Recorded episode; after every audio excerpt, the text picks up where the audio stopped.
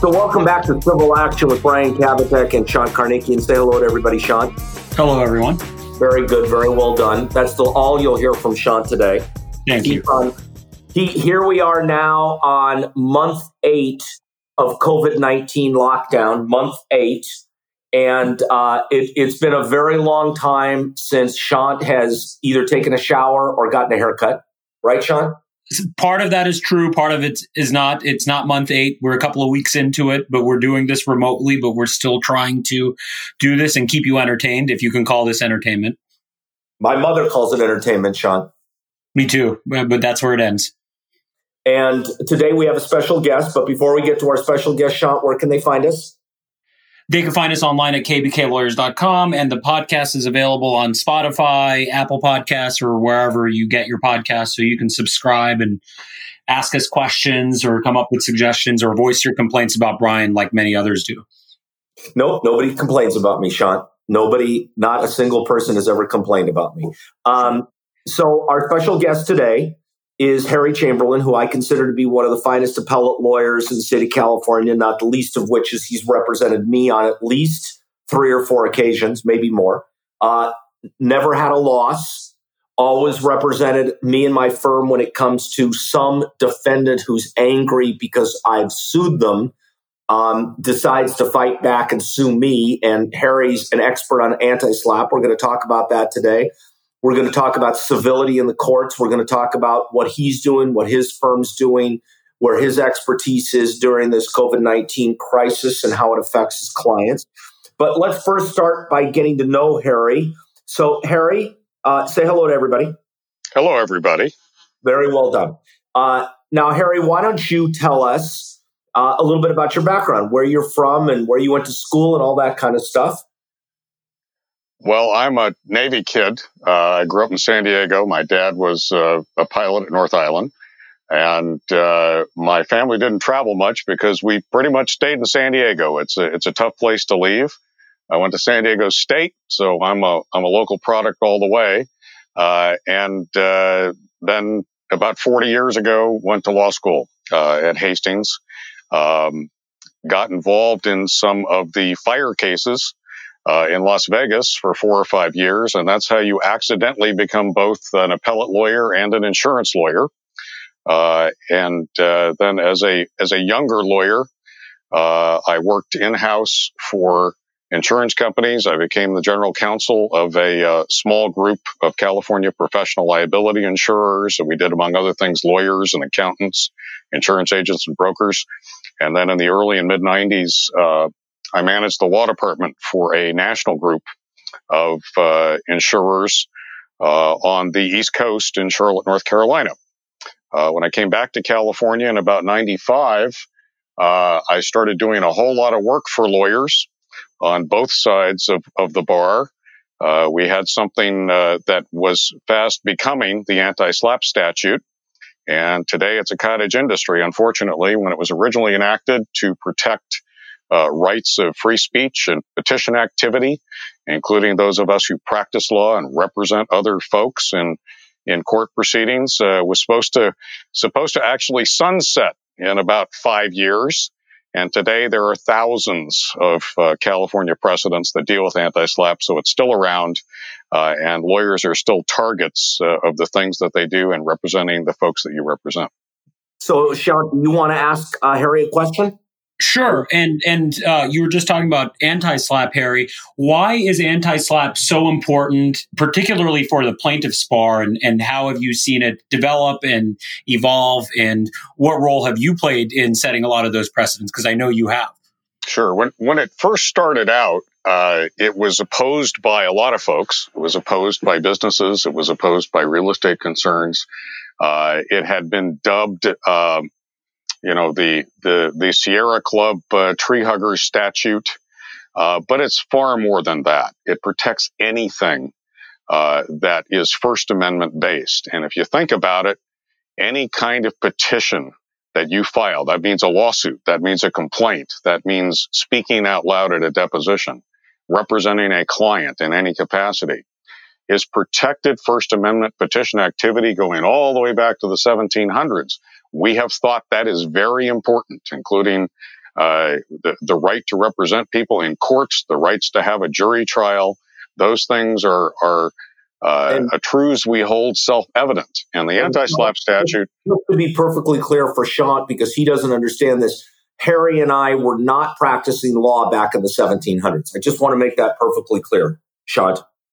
Okay, I figured Harry wasn't, but but I thought you were. But thank you. Right, exactly. I, I, thought I recognized you in that powdered wig, but no, I'm not. I'm not really well, sure. That's, that's, a different story. We don't talk about that on the radio here. Okay, uh, but it, it, it is important stuff. And in the early '90s, uh, flowing out of uh, cases that involved the absolute litigation privilege, the right of access to the courts, uh, my office and and my practice uh, was basically devoted to lawyer related work. And I argued a case in the Supreme Court that was one of the precursors of the anti SLAPP statute. It was a case called Rubin v. Green, uh, represented uh, some clients who were uh, activists in the, the mobile home park residence community. Uh, they were uh, often encouraged and educated uh, through various programs by lawyers who represented uh, mobile home park residents. And for their troubles, everybody got sued. Uh, our client Norma Green, who was, uh, I'm sure she has passed on by now, a very nice uh, older lady uh, who lived in a mobile home park in the in the Inland Empire. consulted lawyers, got her neighbors to go to meetings and to hear from them about what their rights were. Those lawyers and Norma Norma was sued as a capper and a runner, and the lawyers were sued for alleged uh, illegal solicitation. So, Harry, Rubin. One of the things um, I don't think a lot of you know a lot of the folks that listen to our podcast haven't been practicing law as long as you and I have. In fact, I'd venture to say that probably most of them haven't been practicing law as you and I, as long as you and I have. And I don't think that younger lawyers today, meaning somebody who's you know probably fifty or or younger, actually even remembers what it was like back in the time when um, any lawyer who would lose a case, particularly a plaintiff's lawyer who would lose a case, would almost always stand the risk of being sued for malicious prosecution. Right. And it was terrible because, um, you know, nobody likes to get sued, right? I get that. And oftentimes people will ask me, they'll say, they'll ask me a fact, non-lawyer friends, they'll ask me a fact pattern. They say, always say, Brian, will this get me sued? And my response always is, look, $500 in a complaint in the LA Superior Court can get anybody sued. Doesn't mean it's meritorious. But the point being that you would lose a case and you would almost always get some threat of malicious prosecution. Why don't you talk a little bit about that?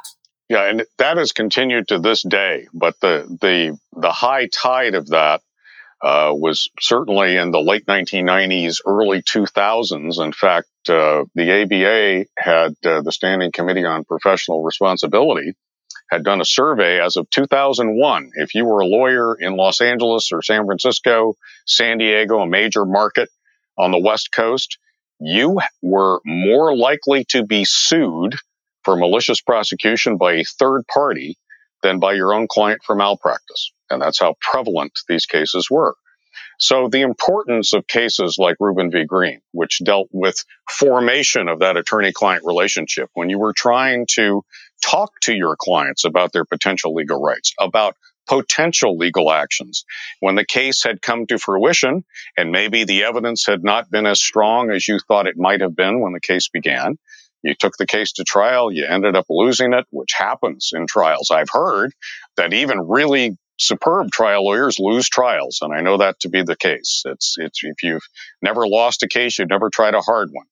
And lawyers were on the receiving end when that happened of not only threats but actual lawsuits for malicious prosecution and and uh, and various litigation. We call them derivative torts, torts that derive from the things you did in lawsuits. You insulted somebody at a deposition, and it's defamation, that kind of thing.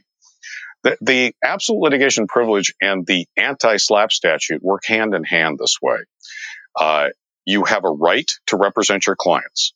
It, it, if you communicate something that offends someone else, well, it's absolutely privileged. It's, it's not something that can be the basis for a legal action. And when a an unsuccessful lawsuit is brought and then disposed of in a manner that's not favorable to the plaintiff, you're not automatically subject to a lawsuit for malicious prosecution. Somebody has to demonstrate that what you did was absolutely frivolous, that no other reasonable lawyer would have done that. And when the anti SLAPP statute comes into play, in one of the cases we worked on early in the in the progress of the anti-SLAPP statute was a case called uh, Jarrow Formulas versus LaMarche. I represented one of the defendants before the Supreme Court in that and, case. And that's like a seminal case, right, in, in anti-SLAPP?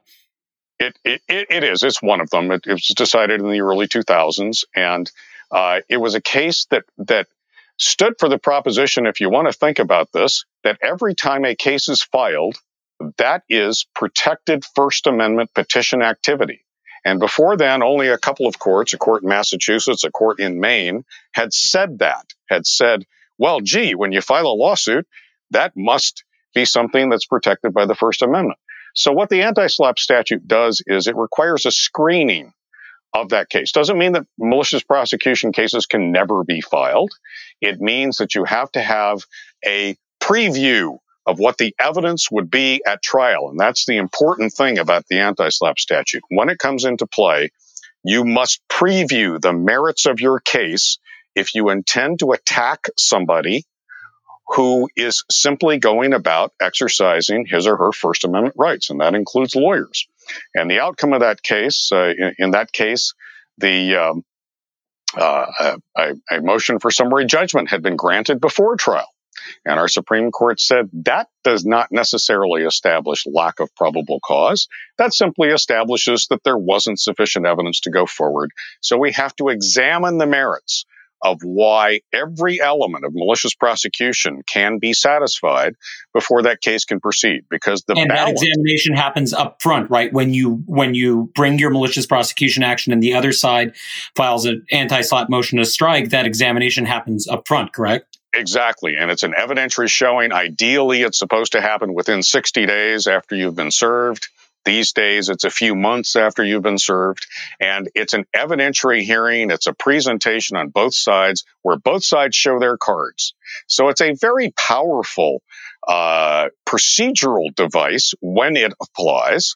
Uh, defamation cases, a case that we worked on together, uh, where uh, Brian and, and your firm and other uh, well known, well respected uh, plaintiff lawyers in our legal community uh, were warning people about uh, you know suspect medical devices. They were going on television and saying you want to look out for certain things because uh, there's been a, a, suit filed and there have been investigations conducted uh, about whether the FDA has approved certain uh, spinal implant devices.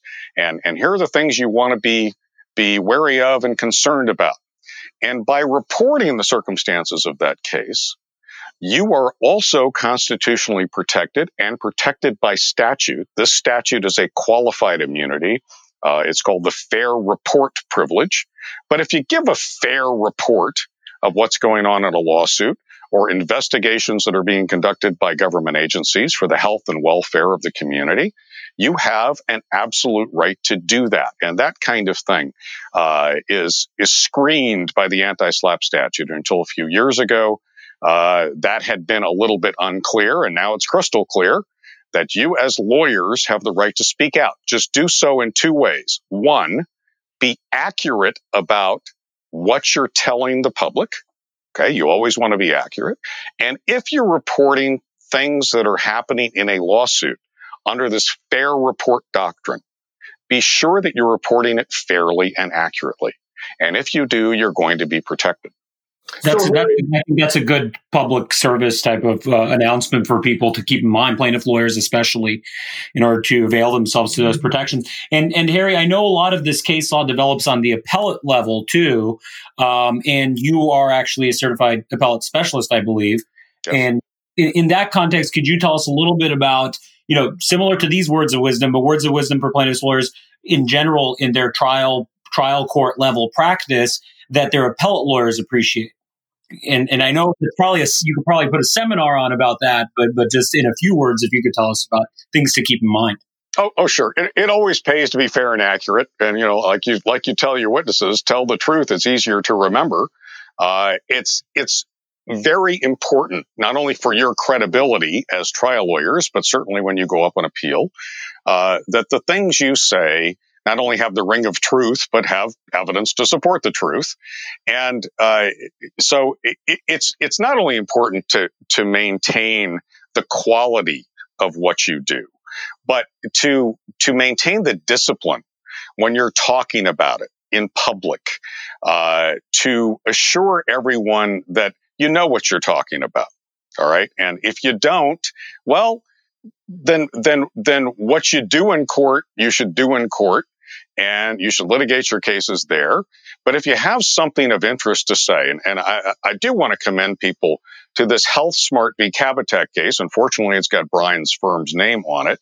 But read that case. It's a very good treatment by an appellate court in Los Angeles of the do's and don'ts of what you do in, in talking to the press, uh, in sitting before a camera, uh, and giving an account of things that people should be concerned about because there's an acknowledgement here by appellate courts Just and by our legislature that I you did, should be doing that. You I need to be doing it. Right. I did everything right in the way I talked to the press about that specific case. You did. That's what the court said. And it was a vindictive, vindictive, vicious felon who's now in federal prison related to the subject matter of the of the case um, who decided he wanted to get even for us going out in the media and talking about this. So, Harry, let me change subjects here because we could talk anti SLAPP the whole 20, 30 minutes that we're going to go today. But let's change subjects. Let's talk about something that, um, you know, is an increasing problem in the legal community, which is civility or the lack thereof. And uh, I think, you know, my working theory is that the real downturn in civility, although it certainly started before the year about 2000, but right around the turn of the century, with the advent of emails and now texting and messaging and instant time communicating and no person to person contact with people. Uh, you can go an entire case without having personal contact with your opposing counsel, really, in the sense of meeting them or talking to them. I think it's just um, ramped up dramatically as a result of that. But but uh, you know, you've been involved in the both the Los Angeles County Bar and other bar associations, and as a leader among lawyers. Well, what are your thoughts about the civility issues these days? It's it's absolutely essential, and if anything, more essential in, in the world we live in now where we have to shelter in place and and communicate eight, remotely. Uh, this is eight months we've been doing this, right? or or at least a month, but it's it seems like forever.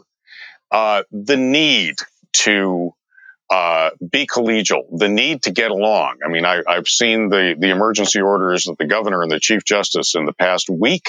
Uh, have issued encouraging lawyers not only to get along, but insisting that cooperation is essential. We're going to be taking depositions for some time uh, as a result of this crisis remotely. That requires uh, discipline and and getting along in scheduling. That requires that we make accommodations to our colleagues uh, across the aisle, uh, and that we we do this in a way that's not only professional. So hopefully we can use uh, the current circumstances as a training ground uh, and a proving ground for the things that we talk about all the time. I, I saw that my former association, I'd been president of Association of Southern California Defense Counsel. Brian has been president of several plaintiff bars and our local bar, the uh, the Los Angeles County Bar Association. Uh, but a, a joint letter went out last week of the need for lawyers to get along because that serves everybody's client. We're, we're going to come out on the other end of this. We're going to have scheduling issues. We all need to get to trial. We all need to have access to the courts because at the end of the day, we all go to work at the same place. So, and Harry, uh, I have a question, kind of going back to some of the your thoughts on appellate work or your experiences doing appellate work. And when it comes to young lawyers, there's a subset of young plaintiff lawyers who really enjoy kind of the law and motion work and the legal issues, and they don't like the daily grind of depositions and document review and, and getting mired in discovery.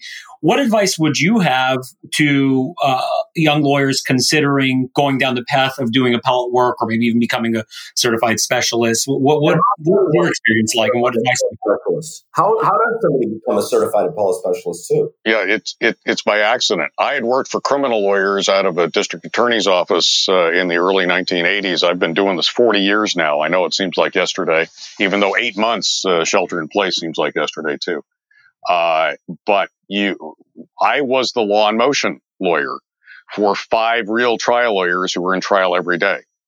And so I did the law in motion. And when a writ was necessary, I had to write the writ. When an appeal was necessary, I had to write the appeal. And because nobody was ever around, I had to argue those appeals too. And so, you know, be careful what you do, whether you, whether or not you do it well, because if you do it halfway, uh, okay, you'll be asked to do it repeatedly. And so, uh, for those lawyers who are good at writing, which is a real important skill, if you're going to be a lawyer, uh, look it up. People will tell you. Uh, it's a real important skill. It's got real value. You can be a little more cerebral. Uh, you know, you can quote Shakespeare, but it's, it is a talent that if you cultivate it properly, uh, you will have a long, long career doing things and and and writing things and assisting uh, superb trialers like Brian and Shant in getting the job done when they get there. If you can make it simple, if you can make it understandable, if you can make it entertaining for a judge, you're going to go a long way to persuading somebody very important uh, that you are on the right side of your case. Well, let's have some fun. Um, at this point, this is what we like to call speed dating when we have guests on our show, and we get to ask you, Harry, silly questions.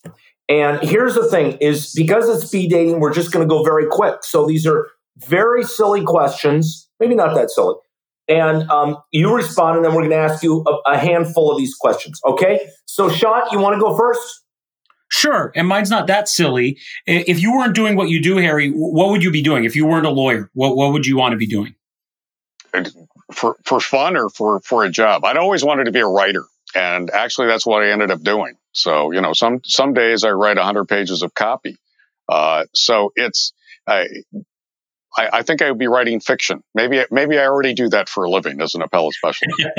so, what's your favorite book? Oh, golly, that's a good one. That is a good one. Oh, I, and actually, it's an easy one. Uh, the Killer Angels by uh, Michael Shaara. Okay, what's it about? It, it, it's a book about my ancestor, uh, Joshua Lawrence Chamberlain. It's a book about uh, Gettysburg. In fact, the movie Gettysburg was based on his book, and it, it's a brilliant concept. If you want to invent yourself do it like he did. He was a history professor who loved the Civil War. He loved the Battle of Gettysburg because he thought it was the, the focal point of our Union. Uh, and he read letters by everybody who was involved in that battle, and he turned it into a first person narrative in their own words about what they were doing in those three days. And it's amazing. So I commend that to you, the Killer Angels. Sean, your question? Um, what's your favorite meal or favorite food, Harry? Oh golly, uh, too too many too many to name. Um, uh, no I like meat. I'm a meat eater, so I uh, meat. you know I like I like street tacos. In LA, we have some of the best in the world, so I like that kind of food. Okay, so um, what song would you say best describes you? Oh, I don't know. I, I think the song that my my wife plays a little guitar, and one of her favorite songs. She's a fan of Creedence, but I think she would uh, tell me that that the sh- song that best describes me is probably "Bad Moon Rising." That's pretty good, um, Harry. What's one habit that you have that you formed over the course of your career that you think is indispensable and and it's a it's been a key to your success? Like a get it done or get it done early. Don't don't don't procrastinate. Don't leave it uh, to another day uh, get up and there's a there's there's a book out there. It's a self improvement book called Eat That Frog. Get up and eat that frog. Go do it. If you had a superpower, what would your superpower be? Hmm. Maybe you have. Right. Everybody, everybody is supposed to say, "I would like to be able to fly." Um, no, not me. But not me. Um, I don't know. Time travel. That might be fun. That's a good one. In Sean? both directions. Both directions. Uh, your favorite place in the world, aside from being in the office? I don't know. I, I think the favorite place I've ever been um, is uh, Tahiti. I could I could probably live there for a little while. Assume that assume that this lockdown ends at some point. What point? What part of the world would you like to go that you've never been? I would like to visit Asia. Uh, I, I uh, extensively, and there's that's a lot. That's a lot of ground to cover. Um, I, you know, I my my wife has promised me for years that she's going to take me to Paris and never has. So we've got to get that trip out of the way too. Uh, what did you want to do when you were growing up, Harry? I wanted to be a lawyer. From the time I was about 13, 14 years old, my, my grandmother told me, uh, you know, you can argue till you're blue in the face. You got to become a lawyer. And I said, yes, that's right. Harry, if this um, shutdown ended tomorrow, what would be the first thing you do? I think I'd go out and ride a bike with my dogs, maybe take them to the beach. And, you know, that's something that you're limited in doing um, right now. And it's important. It's appropriate. We maintain physical distance. And I understand that. But, you know, this is one, this is one of the insidious things about the crisis we're going through right now. You can't get up and get out and do even ordinary things. Legitimately, we're closing the beaches. We're closing state parks and parking lots and things like that. Uh, get out there, uh, you know, I, I, wrote something recently that the practice of law is a contact sport. Uh, you want to get out there, you want to talk to your colleagues and, and be with them, be involved in bar groups, uh, get out there and socialize with your clients and that kind of thing. I'd like to do more of that once we get out on the other end. Well, we're really fortunate today to have Harry Chamberlain as our guest on Civil Action with Brian Kabateck and Sean Karnikian. Harry, you are, uh, as I've said often, you're one of the most brilliant people I know, one of the best appellate lawyers in California, maybe the whole United States of America. Uh, it's certainly an honor to have you on today, and we appreciate it very much. Very kind. Stay safe, guys. Thank you, Harry. John, you want to wrap it up?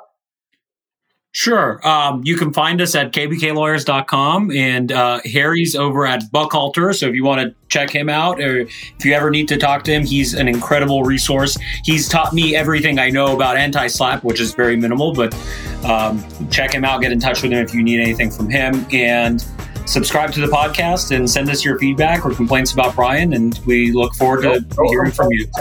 No complaints about Brian. Thank you, Harry. It's been a pleasure. Thank you all very much.